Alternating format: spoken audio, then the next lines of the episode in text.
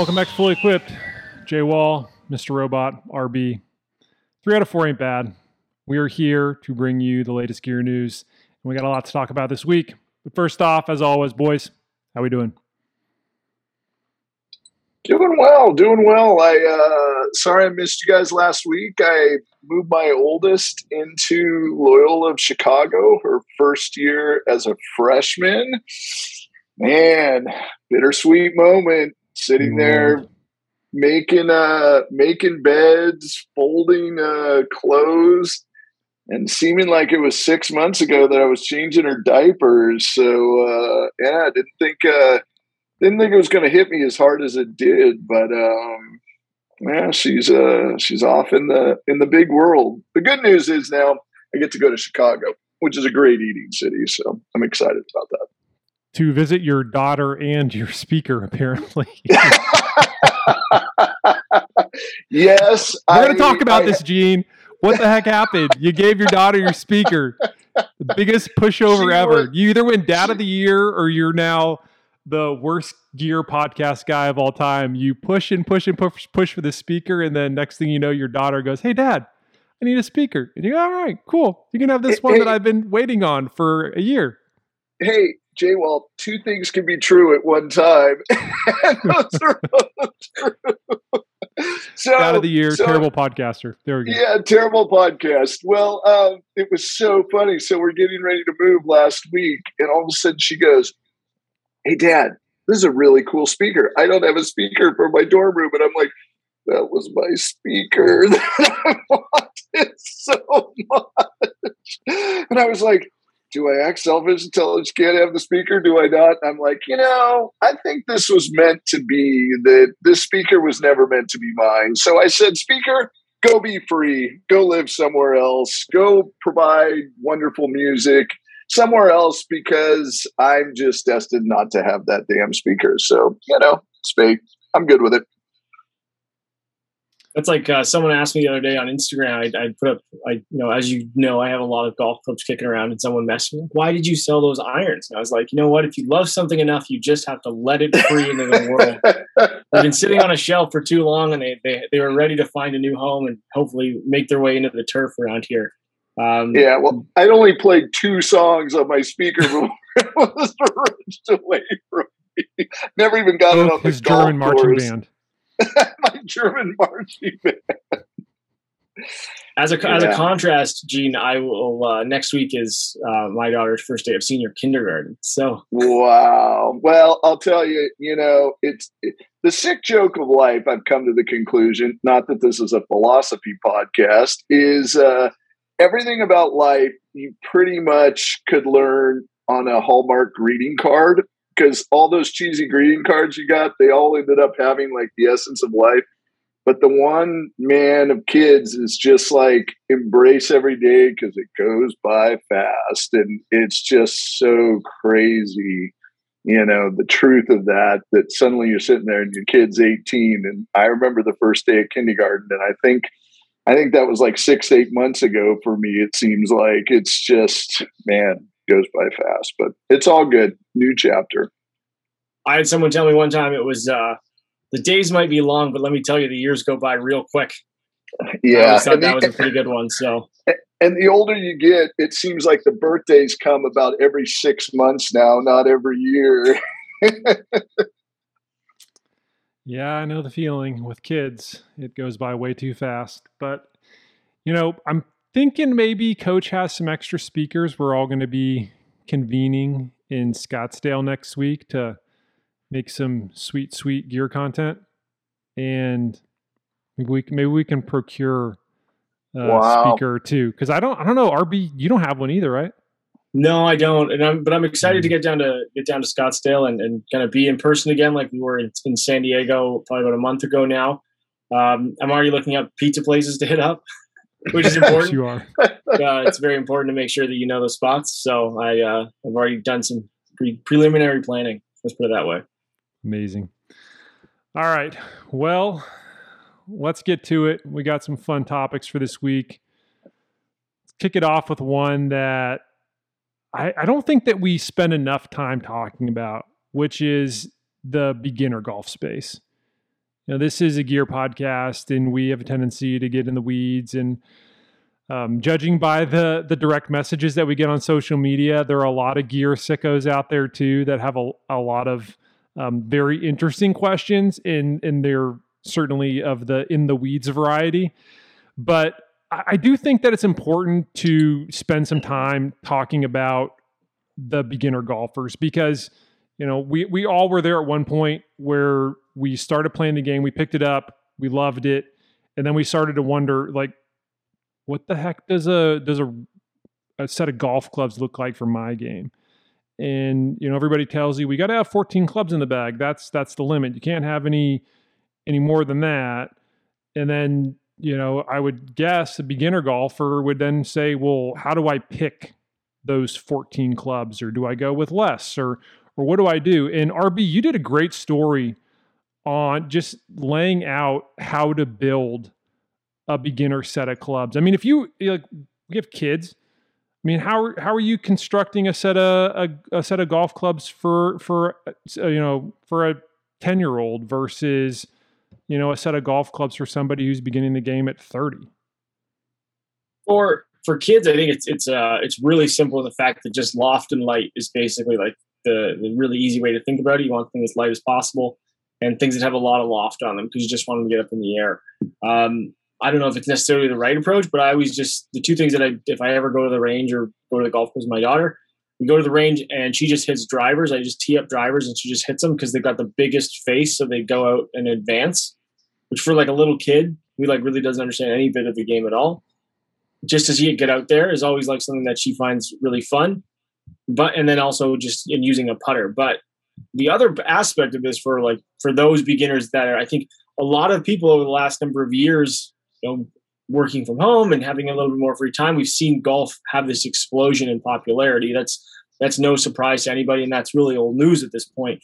But when we look at putting together a set, a lot of people will do, and we do like we do what's in the bags for for tour players, and you know, we cover a lot of those those elements. But someone was just to look at that and be like, oh yeah, I need a, a 13 degree three wood and a nine degree driver and a like all these different things. It's like okay, this is not a good idea in most cases, and it really comes down to being able to make something that's easy to hit and confidence inspiring, and that can really apply to anyone from who who might be like saying more of a someone who has more advanced hand-eye coordination or as an athlete like if you've got someone who's a tennis player or someone who's played baseball before you're hitting a ball that's moving. now, yes, it's a bigger racket, but I've seen some pretty impressive cross sport athletes move to golf and and mimic motions fairly efficiently. I'm not going to say that they're they're immediately 25 handicap golfers, but you know they're starting to mimic the the motions of a golf swing pretty quickly. So you have to take all of this with like some individualization, but you know you need a driver, you need a fairway wood that's probably around I'd say 17 to 20 degrees, maybe like think of a five wood don't even think about a three wood at, at, any point in time for like most beginners. I mean, heck, most of a lot of advanced golfers, and we talked about this last week or week before, Jonathan. You don't even have a three wood just because of your dynamics make it difficult to hit. So for a lot of players, it's not a club they don't even need. Then you just go into something big and forgiving. Do not use a lob wedge. And the funny thing is, when I first started at golf, like two of the pieces that I, I wrote kind of kick it off were don't stop using a lob wedge and stop using a strong lofted three wood. And that applies to regular golfers as well as um, like you know people who are starting out and beginners because there's nothing worse than like leaving a shot at your feet trying to hit a wedge or sculling it over the green. And you know the one thing and i you know i've written about this golf club i keep talking about i feel like i talk about it every week is the chipper right? Yes you can make fun of it as a, as a hardcore golfer but like to be honest like the thing makes golf easier. And that's the whole point of being able to play golf is have fun. If you're piecing together set for beginners it has to be something that they're going to go out and enjoy. And you know, when it comes to doing that, you know, you also want adjustability.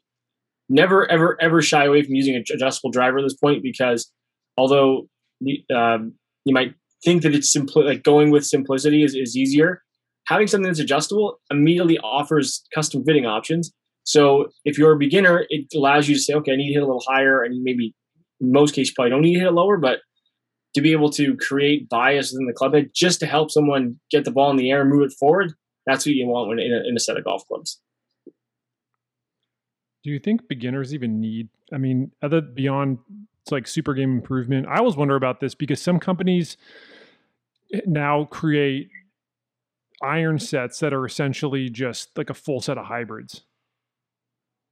And then you've got like the super game improvement irons. I've had some golfers ask me like, and this these are like 20 plus handicappers. Then they they've asked like I see the I see these irons. They, some of them look like hybrids and they look really forgiving, but then I see this set of like super game improvements that look more like a traditional iron, and then I get a little bit confused and I don't really know which one's you know better for me. The the hybrid one looks more forgiving and like I can miss it a bit more. The, the but the other one looks more like an iron. Like what kind of player benefits from those? I mean, what have you gotten that kind of question from from golfers out there? And I mean, wh- where do you kind of fall on the sets of irons that are more hybrid like versus like your traditional SGIs? This is where I think it comes down to segmenting the, who the golf clubs are designed for. Because if you're looking for them off the rack, you're going to see most cases a lot of game improvement or super game improvement have kind of your mid mid weight steel or and let's yeah most of them are going to have mid weight steel and then we're again we're talking generality here but you know so like 80 to 100 gram steel shafts. As soon as you start getting into those hybrid sets you're looking at ultra lightweight steel and ultra lightweight graphite. They are designed for the slower swing speed. You have to kind of look at how clubs are designed in the segmentation to help with a beginner because again you could generalize a set but in reality like there are these little segments that are going to pop off that are going to help certain players. You know you're not going to give a 25 year old hockey player that's picking up golf the same set of golf clubs as your 65 year old mother who just retired and wants to pick up golf like you're not you're not doing anyone the disservice by just grouping them into the same category and with that as well and this is actually I'm really curious, Gene, if you've done a lot of testing with this, like the super game improvement versus the hybrid clubs, because you know if we if you look at a um, I don't want to say a bell curve, but if you look at a like a curve of what what the improvement would be and what's offered, right? You get to a certain point in game improvement, and then you start looking at the ultra game improvement, and it's not that there's a huge, huge step as far as performance off the middle. It's that you get a little bit more forgiveness, you get a little bit lighter golf shafts, and all of that add up to something that's going to work for a specific segment of the market. Have you have you gone through that process of testing like the super game improvement versus like the mega hybrid stuff that just launches for days? You know, um, a little bit. To be honest, not very much. And actually, that might be a nice test for uh, golf.com coming up. And it's it's. Uh, I'll tell you why. Uh, for the most part, you know, I live in the elite world because that's the world that you know they pay the most money for for testing. They want to compare against the best. And so, you know, I I kind of lose sight of a lot of the reality of the golf industry and the golfer. And it's really funny because just a week or two ago, someone asked me, they said, Hey, um, what would be a good set for a beginner? And I was like, I have no idea. and so your article is really fascinating. I was like, I really don't know. So I started Googling and looking, and it was wild. I came across a set of clubs. Uh, this is a plug for Callaway, but it's the Callaway Strata Men's Complete Golf Set on Amazon for 466 bucks. You can get a 14 piece set of golf clubs. Now they do they do have a fairway wood in there, but they've got two hybrids, and then the irons start at the six iron and it, it, it, was like I'm looking at this set and I'm going, and it's got a bag, head covers, um, and, and a putter, and I'm looking at this and I'm like, wow. And and you know, there's a Wilson set that's cheaper. It's not quite as nice, 362. Then they got a little bit better one, but you know, between 350 and 475 dollars, let's say, you can get a complete set to start this game out for less than a price of a modern driver and to your point, RB, I do think that the 26 year old hockey player is different than the 65 year old um, uh, grandmother who's you know starting the game out. So you do need to do a little bit of research, but the barrier to entry isn't as high as I was expecting it to be. I mean, it's you know it's still not cheap, but you get a complete package that's going to be good for from a beginner, probably three to five years, you know, unless you have some dramatic um, increase in uh, in skill and performance. And you've got a good set of clubs that you can go out there and hit golf balls in the range, go play, and really kind of enjoy the game. And if you don't like the game, you could probably sell it for a couple hundred bucks. And, you know, your exposure was only a couple hundred dollars on this. And I was just, I was really fascinated by that, that, you know, there are these entry level sets that's just a complete package. And the beauty of it as well is, unless you're going to go into the weeds a little bit where you really are looking for specifics, and I think your article does a great job in guidance on that, this is just like a one stop shop. It's like, hey, here are the clubs, hit them. This club does this, this club does that, and it it gets you started on the path to to playing the game. So I was uh, I was pretty impressed by it. And if you and if you look at package sets as well, it's kind of fun. I think we're going to talk about package sets today. Probably not, but the most of the OEMs, you know, like they put a lot of marketing dollars into like the the newest drivers, the newest fairways, the newest irons, golf ball, wedge technology, all these different things. But if you go to their website and you start digging around, most of these companies offer package sets. And if you go yeah, to big box stores, you're going to find them. Yep. Yeah, yep. and like I would say that I, I came across that set as well, kind of in doing some research for the piece, was so Cal- Callaway or Amazon or someone is SEOing the crap out of that set of golf clubs because they are selling a ton of those things on Amazon.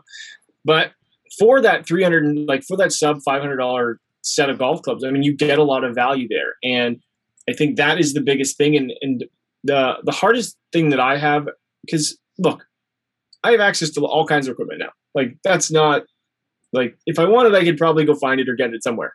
But the hard thing is when people are asking me about equipment, it's just like, oh, like everything's expensive or everything is this. I'm like, it doesn't have to be. And like, you know, you see, and I used again, here we go, first car analogy of the day. You see car commercials or you see cars on TV or see magazines, it's like, oh, you're watching a YouTube video on the newest AMG supercar, and it's like, yeah, it's really cool. Nico Rosberg drove it, and it's like two million dollars. They probably gave it to him anyways, but like you can still go buy a really nice car that has all kinds of features in it, and it's like one hundredth of the price of that crazy car. You buy a slightly used car, and you get an even more value, right? And golf clubs are kind of that same way, where yes, there is this extremely high end of a TaylorMade Stealth or a Callaway ST or a Ping driver or any any of those things, right? And then you go to a lot of these companies' websites, and it's like here's a package set with maybe an unadjustable driver and a fairway wood and a couple hybrids and a set of irons and a bag that's going to go on a cart that would, you know, if you compare it to some of the other stuff in line, you've got a $200 to $150 golf bag. And all this is for 900 bucks or $1,000. I know Cobra's got a, a, really nice one that I've seen in the past. And you put all this together, and again, $1,000 isn't, isn't like inexpensive by any means, but there's levels to it, right? You can go buy the $400 set. You know you're going to get into it spend a thousand dollars. That set's going to last you a really, really long time, and you're going to have a great set of golf clubs with some technology in it that's going to allow you to go out and play the game. And I think that's what's lost in a lot of people is yes, golf equipment is expensive, but if you look at the right places and you know what you're looking for, you can get great value, especially for beginners that just need a general set to go out there and have fun. Speaking yeah, of, of value, the one thing that I'm so glad you pointed out in that story just buy buy a cheaper golf ball. And I know a lot of the manufacturers out there probably hate that we're we're promoting that, but there's no reason to buy a tour level golf ball. Seriously. No, you're you going to be seeding a golf course. You're going to be pumping them into yeah. the woods or wherever, all over the place. Yeah. Don't well, don't the, buy a, the, don't the, buy a you know forty eight dollar a dozen box of balls. Just just the only the, the only the, the only argument I would make against that is if money is no option if you want the best. And if you want the best uh, so because there's this there's this perception um, amongst golfers that they can't play a urethane golf ball you know for example like a pro v1 because they're not a professional. They're not a tour player. They're not a single digit.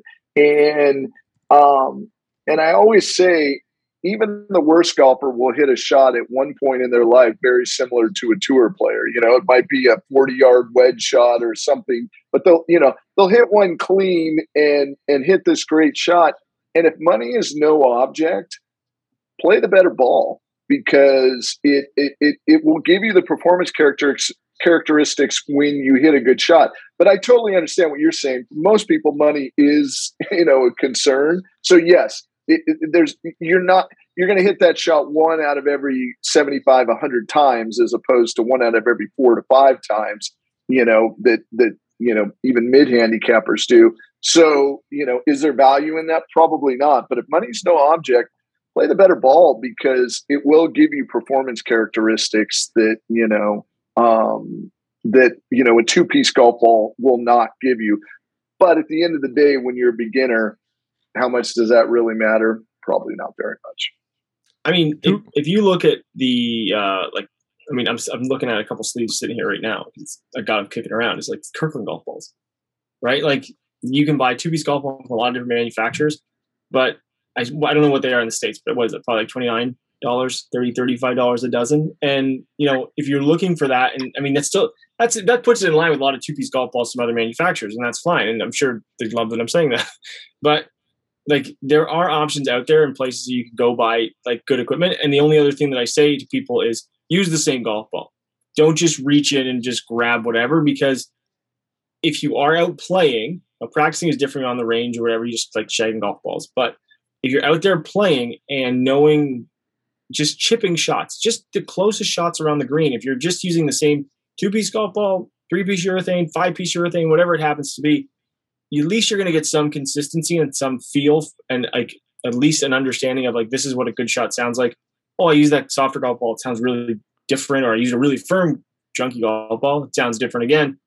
The consistency there is the biggest thing for me. And I think again, whatever the people happen to choose, whatever's in their budget, I think if you stick to some sort of consistency, you can kind of work that into your game as well. TaylorMade has the Tour Response, which is a 100% urethane golf ball, and that's under 40 bucks. I mean, I think it's just under 40 bucks, but I mean, there are options out there and they're not going to be $20 a dozen, but you can get under 40 bucks for, for some of these balls and you get similar performance to the tour ball, but you don't have to, you don't have to pay 50 a dozen. So yeah, the uh, RB, as you mentioned, there are other options out there beyond just your, your stock two pieces, but I will say a lot of the, a lot of the manufacturers out there, even their, even their distance golf balls nowadays have a little bit of feel. They're not, like what they used to be back in the day when when we would call them, you know, the the rock flights, as as I would uh, as my buddies and I would jokingly say when we found one in the woods. You know, it's something that you tee up if you needed a bomb one, but you know you're pulling it out and throwing down something with a bit softer cover if you're trying to attack the pin. Um, well, to your point, like if people think back to the, does anyone remember? Do you guys remember like the I was a kid, I wasn't like necessarily I wasn't in the industry unless you consider washing golf carts being in the industry. but of course, the the the Precept Laddie golf ball. Do you remember that thing yeah. came out and it was like this phenom.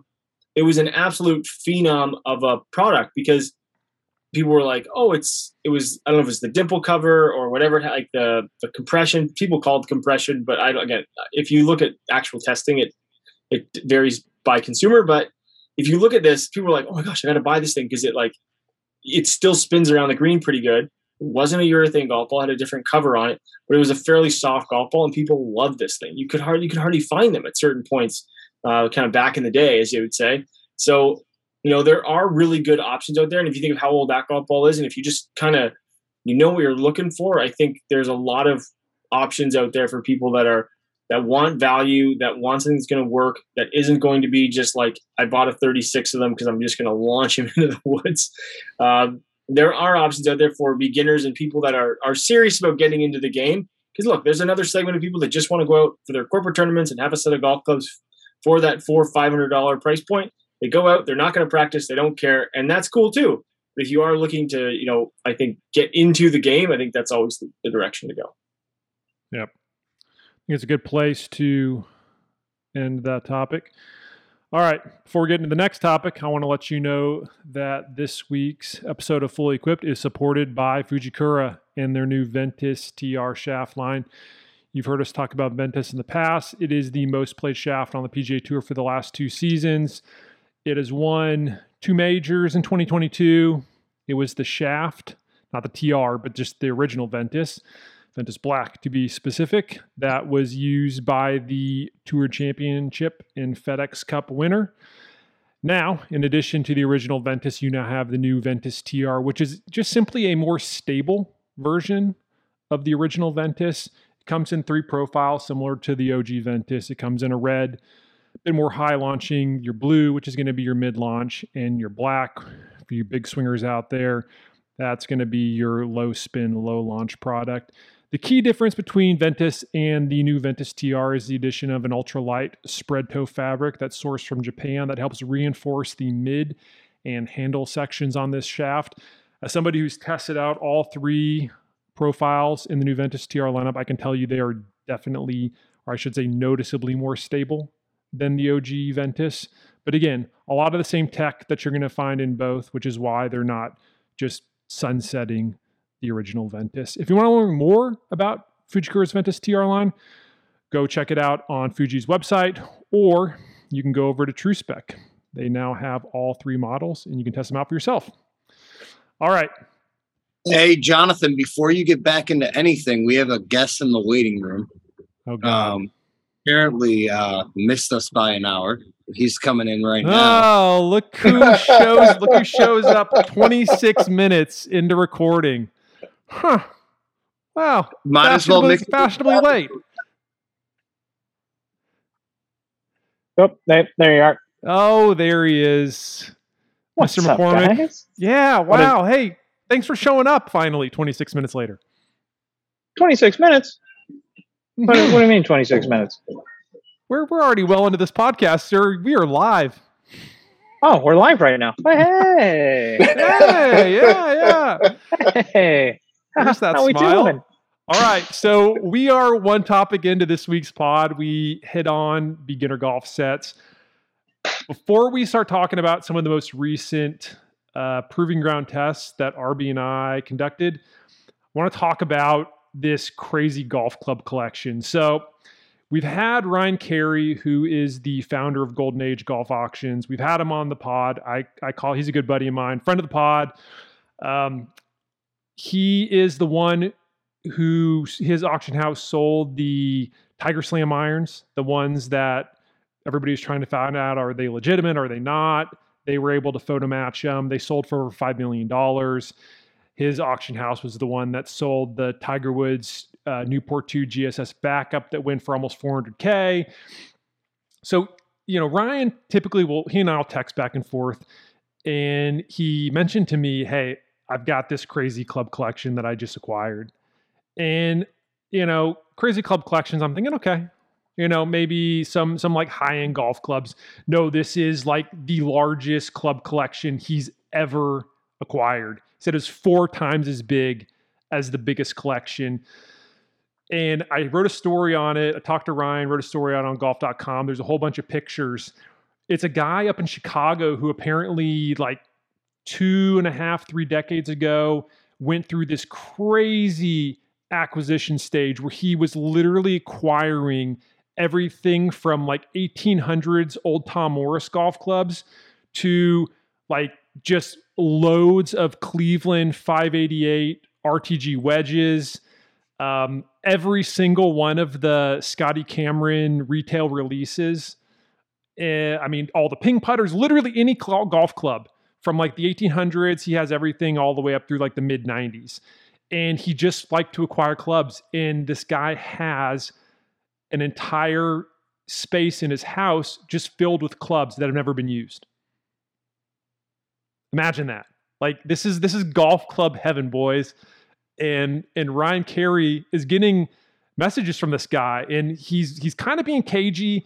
All he will tell him when he's he's like, look, you just got to come out and see the collection for yourself. So Ryan made the trip out to Chicago, um, took a look at the golf clubs. The guy actually thought when he was showing Ryan around that the the Scotty Camerons were were not the like were maybe like not even the top 20 on the golf clubs that he wanted to show him initially even though there's some like unbelievable Camerons in there. One of them, Ryan told me, was I think that probably had the coolest story was a Scotty Cameron X with with no hosel.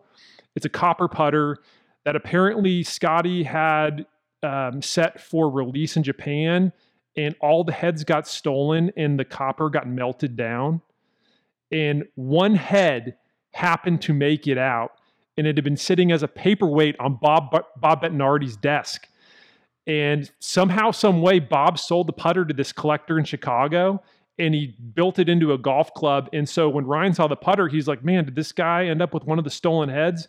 and it come to find out that there was a you know provenance behind the putter, and it's part of this collection. But the coolest part about it was this guy told Ryan when he's going through the clubs, he's like, "All right, if you want this collection, it's all or nothing. You can't cherry pick it. You got to buy every single golf club in this collection. He he wanted it. He was done. He hadn't collected in a couple of decades. Was was done with his uh, with his golf club buying spree. So Ryan bought the whole collection, lock, stock, and barrel, and had two semi trailers take it from Chicago to a new warehouse that he had to buy in New York.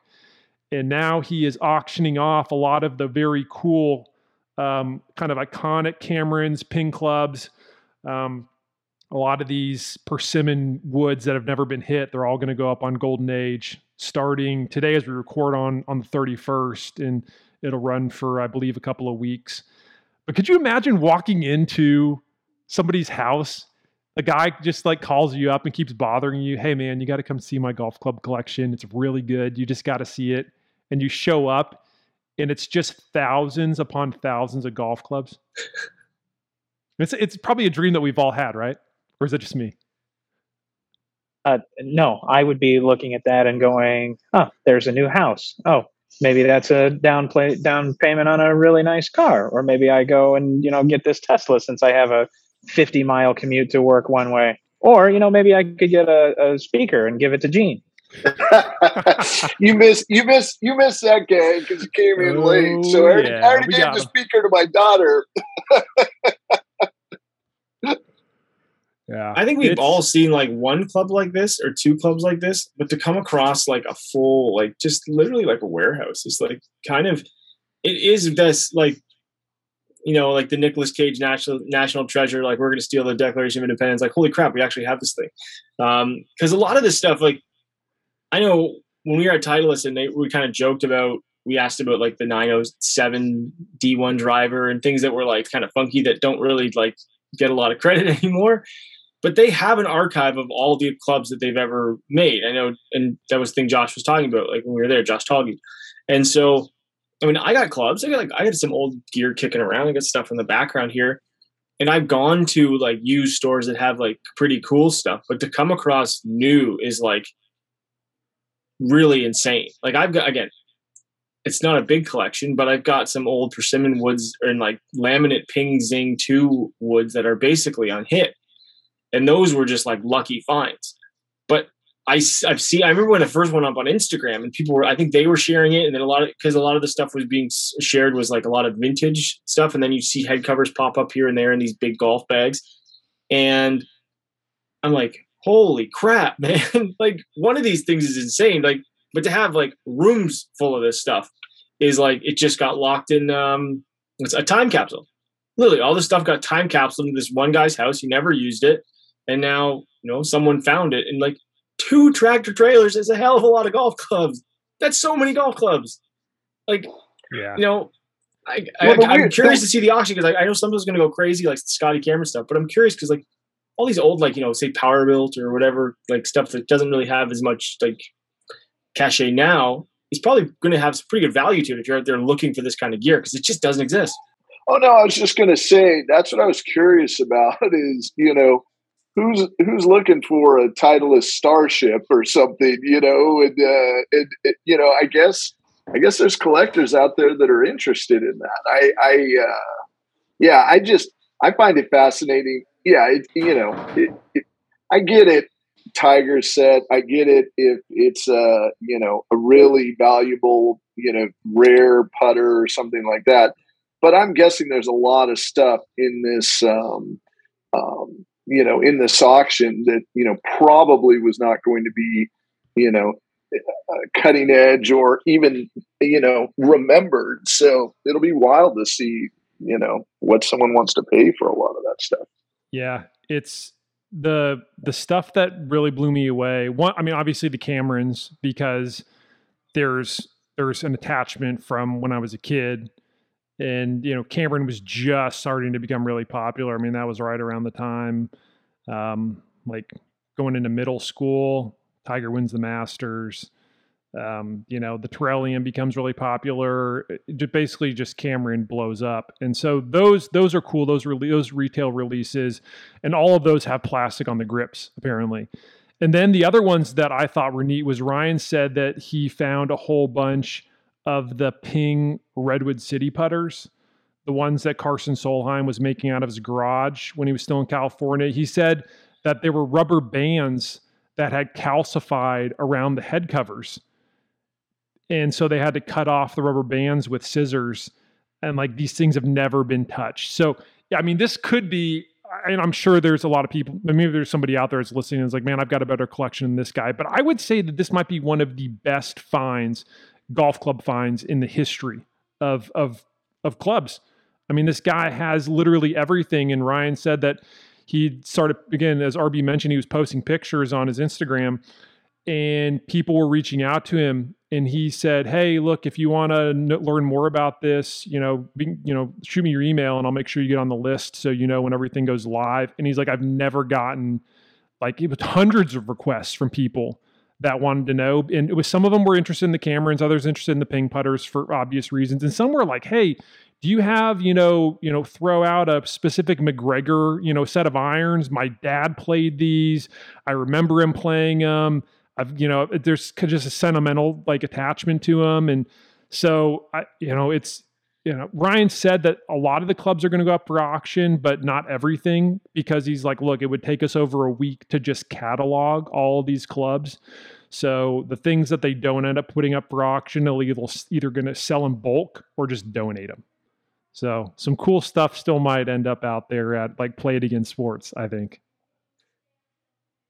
I saw the. Uh, can you just give me one of those like 24 inch across staff bags? I've always wanted one of those things, and Oh, I saw them. They look so cool. I always think that like the old like Big Bertha ones. I always thought those were like the coolest ones. So yeah. Anyway, it is a it is a really cool find. If you want to learn more about this crazy club collection, it's just called the Golf Clubs Only Auction. Go check it out on Golden Age. Their website is goldenageauctions.com. And you can, I'm sure you can find something. There's gonna, there's just an absolute mountain of of putters and and cool finds there. So I will be uh, checking it out myself, and I suggest you do the same. All right. Well, before we get into the next topic, I'm going to let you know that Fully Equipped is supported by Fairway Jockey. We talk about golf, custom golf clubs all the time on the pod, and we're often asked, where's the best place to buy custom clubs? For us, the answer is easy because only one place offers the lowest prices on custom built clubs, and that's fairwayjockey.com. Do your homework. No one beats their prices. You'll save up to 15%. And when you're talking about a bigger ticket purchase like golf clubs, that can add up to big savings. Build your custom set today at fairwayjockey.com. All right. So as I mentioned, RB and I did a couple of tests recently for our Proving Ground series. You know, I was going to have RB mention this TaylorMade Stealth UDI DHY five iron five wood test he did, but we completely glossed over the test you did before that one because we did a mailbag episode last week. We didn't even talk about the chipper, man. yeah, it was uh it was a fun one. I know we, again I talked talked about it earlier, and now we're back on it again. But uh the chipper, I did a full swing test with it, and Yes, you just did. I was I was really curious, and basically imagine hitting a super short, super upright, really heavy eight iron. Is kind of what happened.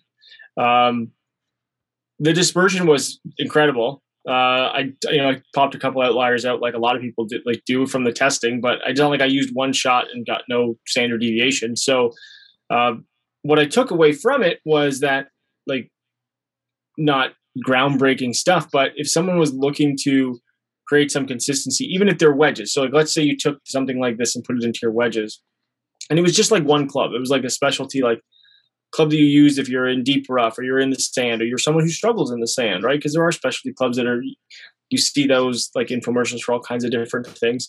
Uh, out Aaron Oberholser, but uh, the really heavy club just created some like really heavy, really short, just created this like nice consistency. And I was hitting inside off a mat with a GC quad, and I was like, man, this is kind of nuts. So I can imagine if you were to take that application of a super short, super heavy golf club and put it into something like a 56 degree wedge that has maybe not a ton of bounce, but has some bounce onto it, you could find a lot of success out of bunkers. And that was my biggest takeaway. Yes, I know again, I talked a lot about the chipper. I think it's a good little thing for people that are around the greens. But if you are looking to hit full shots with a club that you maybe struggle with, I think for most golfers, going really heavy in a, in a particular golf club that you're going to hit full swings with. It's different if it's like half swings or again, bunkers are a little bit different because you're really going in it with full force. But trying some heavier wedges is a great option. And that that was really my biggest takeaway from from hitting full swings with that thing. My my favorite part about this test was when RB posted the the insights and there were like a ton of people that are like i was waiting for somebody to take full swings with the chipper. And sure enough that was you who was who was the guinea pig but i mean it makes sense. Why not? I mean i know the golf club is has a specific use. That's what it was intended to do but why not just try it and see what happens when you take full swings? And i was actually kind of impressed with the numbers. Well i don't have it anymore but i've returned it to ping uh, as of uh, a couple days ago but uh, it would be fun to like get another one down there. Maybe we'll go in from right from Phoenix, Gene, and get you on the robot because I think excellent heel and toe. It's so heavy, right? Like if you hit it with a square face, you're not going to get a lot of deflection because it's just carrying so much momentum through the ball. And at lower speeds, that adds up. And I think that's where you have that advantage when it comes to heavier golf clubs, right? I mean, I think of I use this kind of it's again it's a silly analogy, but it's not a car one this time. Would you rather get hit by a ping pong ball going 100 miles an hour or a bowling ball going 10? I'm taking the ping pong ball. Like that, it's it's very different when you think of the, the, the collision dynamics of something that's heavier. Now it gets to the point we say like a driver that there's a point of diminishing return. But in the short game, if you can manage club path and club face relationship to like making contact, a heavier golf is going to move the golf ball forward. And if you're out of rough or you're in sand, like it's a great way to go. I think. Yeah, I'm just again, I'm just glad that you actually tried it for for another shot just to see what happens. Who knows? Maybe maybe it does have a dual purpose. We'll try. Yeah. All right. So you tried out some fun stuff with the ping chipper. I had a chance to do a little bit of testing with the Callaway Jaws Raw. I already play raw wedges in my bag. I've talked about it before. I play Titleist Vokey SM7s, still an SM7 guy. That's a, if you're keeping track at home, that's a 2018 release from Vokey. So it's been a little bit since uh, since that one was released. I guess in gear terms, you know, four years is not that long, but wanted to see if I could just notice any difference in feel. So the Jaws Raw, which makes it different than the current, or I should say the the original Jaws wedge is the raw version has a raw face, but the rest of the head beyond the face is plated. So unlike a, a regular raw wedge, you're not going to get the patina and the rust that you're going to see on the head. And I'd asked Callaway, like, what's what's the benefit of just coming out with this wedge? And they said, you know, not everybody wants to to get the patina on the head. Not everybody wants the rust and some people want the clean look, but then they want the the soft feel when you remove that plating from the face. And uh, as we had talked about on a recent podcast, we uh, we had Gene do some robotic testing on raw versus plated, and there isn't. I mean, especially when you're talking about today's techno like groove technology, there's not a lot of difference in spin. It's very minimal. So I wasn't expecting a difference in spin, even though my SM7s are. Um, a bit more worn in the grooves than the Jaws Raw. And, you know, the numbers kind of checked out. It was about 300 RPM difference on the shots that I was hitting. I hit the the SM7 versus the Jaws Raw from 75 and 100 yards. And I just, again, I was more just trying to see if there was a difference in feel with, with the, with the Jaws Raw face. And again, feel is subjective. So I wasn't really expecting to release any of the data until I started taking a look at the dispersion numbers. And man, you know 75 and 100 yards those are those are green lights for for any golfer that's got a halfway decent short game. And i mean i'm i was getting you know an improvement of about you know two two and a half yards of improvement on dispersion. And you know you're thinking about that i'm like man this is actually a, a really good wedge and what's going on with it? And so i just kind of talked to the r&d guys at callaway and I think one of the things that improves this wedge is they they added tungsten to the head. We've seen other we've seen other uh, OEMs add tungsten to the head, And I mean, geez, I'd, I'd mentioned it in the story that I wrote. Tiger Woods was one of the first to have tungsten slugs added to his iron heads. And he did it more for to, to try and center up the CG and then also for feel purposes. And um, with Callaway's, they lengthened the hosel on these wedges. And they mentioned that the lengthening of the hosel and the tungsten positioning helps kind of offset it and really center up that CG. It's about eight grams of tungsten. But it's one of those, you know, I think everybody's going to talk about Jaws Raw and they're going to say, "Oh man, it's that that raw face." And of course it has raw in the name. But I think the I think the secret sauce as I called it for this Jaws Raw is this tungsten in the head and the fact that it just tightens things up just a bit. And if you're if you're a decent wedge player, I think you're going to start to see a tighter dispersion with these. I'm not going to say it's for every golfer, but it's certainly a wedge that I think that that a lot of golfers should at least throw into the testing rotation if they're looking for new wedges. Chris, when you're doing the when when you're talking about wedges to somebody, are you looking at the high low? And I know Gene, you've done testing of this as well, and we actually I know you've got you've just got some wedges that we sent out with like the high toe and things like that. But from a fitting perspective, do you look at the dispersion of high and low on the club face and really point someone in the direction that they're going to see a benefit when they have more technology in a wedge? Because there is options out there now that isn't a chipper that's going to really help players that miss around the face, right? Like there people look at a wedge and think, oh, it's just a wedge, but it's not just a wedge. Like it's going to help your short game and you hit so many shots with it that I think there's a huge benefit.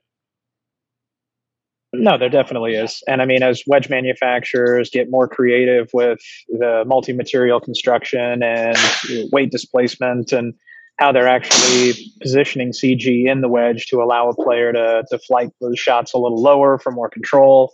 I mean, there are benefits to I mean, different wedge construction and also weight placement, specifically for people that do have an issue with uh, ball striking. So, consistency of impact on the face can be uh, kind of fine tuned for consistency with wedge design and also forgiveness built into that wedge. So a lot of the manufacturers are maintaining that more classic traditional blade style wedge look while incorporating a little bit more tech into it as far as making it more forgiving on different strike locations. So there there's definitely a benefit to finding a wedge that matches your release pattern, your desired ball flight, and also the the strike location that you have a tendency to miss on for sure. Again, it's it's always going to default to to get fit and test a variety of different product to see what it is that kind of checks that box for you. But equipment can help, hundred percent. Yeah, for sure, and that's that's what I learned time and time again. You know, I'm I'm pretty set in my ways with my clubs, especially my wedges. I just like the way that they feel. Um, I've been a huge fan of the SM7 and the profile, and I just really never really saw a huge reason to change, but and you see a, a dispersion improvement on those shots. And I got to go get some more testing in them. I mean, 75 and 100 is a small sample size.